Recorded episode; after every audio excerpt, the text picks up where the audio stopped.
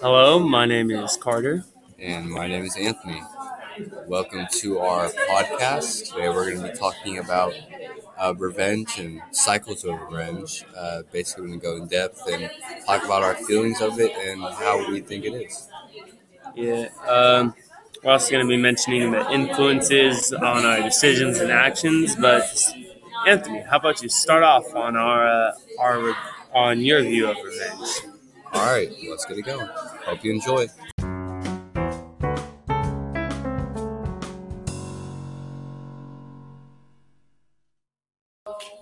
All right, so this first part, this uh, first segment, we're gonna be talking about uh, things about revenge and how your parents kind of influence you to be who you are today. Yeah, so in, in, in our opening, we kind of went over this, and we had uh, agreeing opinions on revenge. But uh, when would you say revenge is justified? I feel like it's justified when the revenge is more of an avenging, where it's equal payback instead of more of a more uh, powerful and a little overkill compared to what the other person did to you or whatever happened. I believe it should be equal both ways. I agree. I agree. Sounds sounds great. I feel like when it's uh when it's personal, and it's more about justice, not exactly about the actual revenge of it. It's more about getting back what was taken from you. Make, making things right. Balance. Yes, make making things balanced, like I was saying before, equal, so it's all together and it's you know it really balances out the universe. Do you uh, do you have any personal experiences with revenge? Um, uh, time my brother took five dollars from my wallet, so I decided that wasn't fair. So I decided to get my justice, as I was saying before. And I took that five dollars back. So that's mine. So I made it fair there. See, no money was taken from him, and none was taken from me because I took it back. Therefore, I believe that is all equal. Yeah, um, I think of sometimes like my younger brother, you know, he might take some candy or money, whatever, and then uh, I pretty much just take it back, you know, make it right. No, nobody has like a bad feeling except for maybe him because he started the the cycle. Yeah. But um, it like the cycle doesn't continue; it kind of ends because it's it's equal. Yeah. I feel like uh, some of these cycles we kind of get from our parents just a little bit. It's in certain cases. Some cases, uh, if you see your parents in maybe a bad neighborhood, they go out, they shoot people who take money from them or something. See, that's where it goes too far, and that's where it's not revenge anymore. It's just pure anger and hatred towards the other person who did you wrong. Uh, sometimes we can be destined to be like our parents. Uh, it's really it's not every time but sometimes it happens like that and it's really unfortunate and i don't believe that's actually revenge Uh, yeah, yeah. I, I think if, if you're to witness to your parents, someone you admire, go do something like that, then you might be designed and destined to to follow in their footsteps. yeah Uh, and um, I think like something like my, my parents, you know, um, my uh, I don't know, Anthony, you guys. um, so i believe like uh, most people like i said are to be like their parents but some are like that. Um, like me personally my parents are very hardworking. Sometimes i'm very lazy. So it's not everyone who is designed to be uh, just like your parents. Some people are destined to be other things and uh, maybe they just don't want to be like their parents. Maybe they want to break away from the family cycle and just be different in general. It, it really depends on who is the child of the parent who the parent is of the child. It depends on the whole situation. My, my train of thought came back to mind, and uh, what I was trying to say is like I have similar similarities with like my parents in a way. Like me and my father, we enjoy like the same type of things, like movies, like superheroes, stuff like that. And then um, so I kind of get that from him, and then me and my mom, like we both kind of like staying at home, just chilling out, but like also like going to play sports or whatever. And um, we kind of all like cold weather.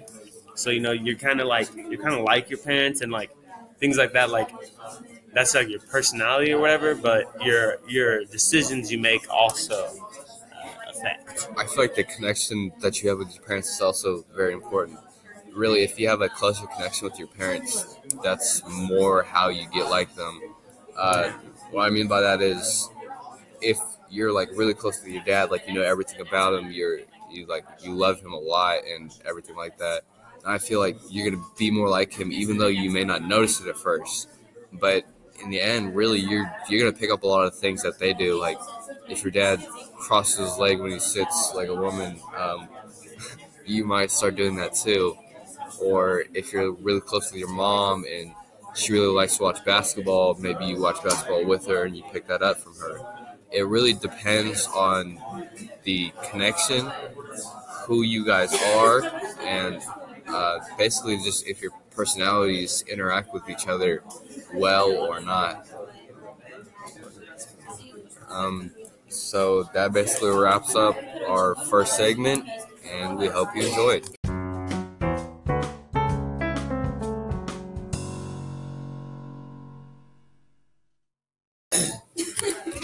So we're here with segment two, Anthony and Carter, and um, we're gonna talk about this the first eight pages of the book. Um, so basically, this book to me it was very appealing. It talks about um, this guy named William, and basically his brother was shot and killed, and he's basically explaining his feelings about it and just the basic meaning to him, like how how it feels to not have a brother anymore. Yeah, like to lose it, and uh, how it, how it, he doesn't like it. It feels weird to him to to not have his brother around anymore. Um, I've personally never experienced loss like this in my life. How about you? Uh, I haven't, but it's weird for him because he talks about how it is strange for him, but at the same time, it's not. And that's the strange part about it that he's already sort of used to it. And, you know, like I said, I haven't experienced neither of those cars, so it's, it's hard for us to understand how he feels and just how it would be to lose someone like that and for it to not be strange. I feel like that would be strange, like he explains it, but I really don't have the personal experience. I uh, I think Will is is an individual who's gone through a lot of tough times. Being that he is, he feels like he's not. He's like he's already used to it. It doesn't feel weird to him to have a missing brother.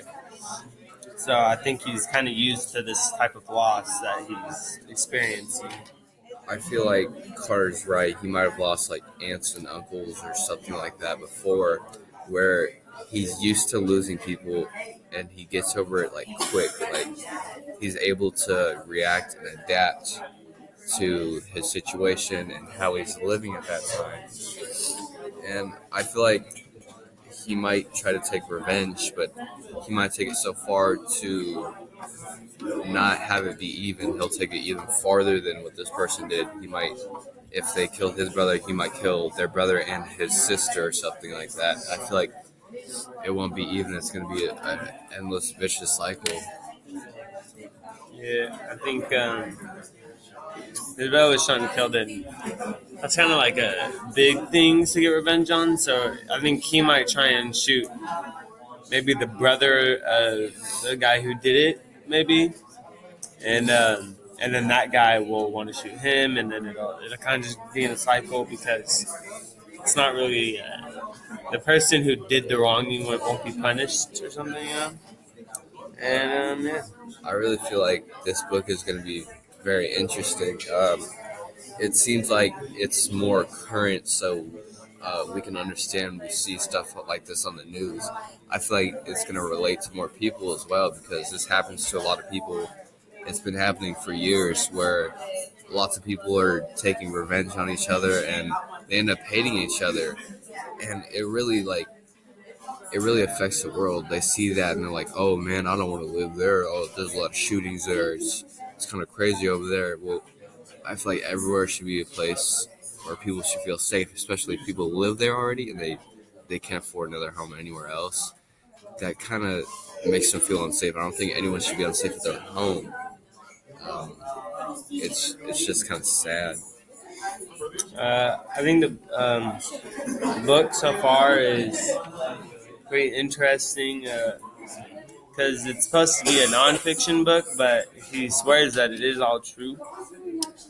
And uh, I think that he's he's kind of gone through tough times and nobody believes his story. So we can like believe his story and see his side, and we can understand the the pain he feels. So uh, that is the end of segment two, and we hope you enjoyed.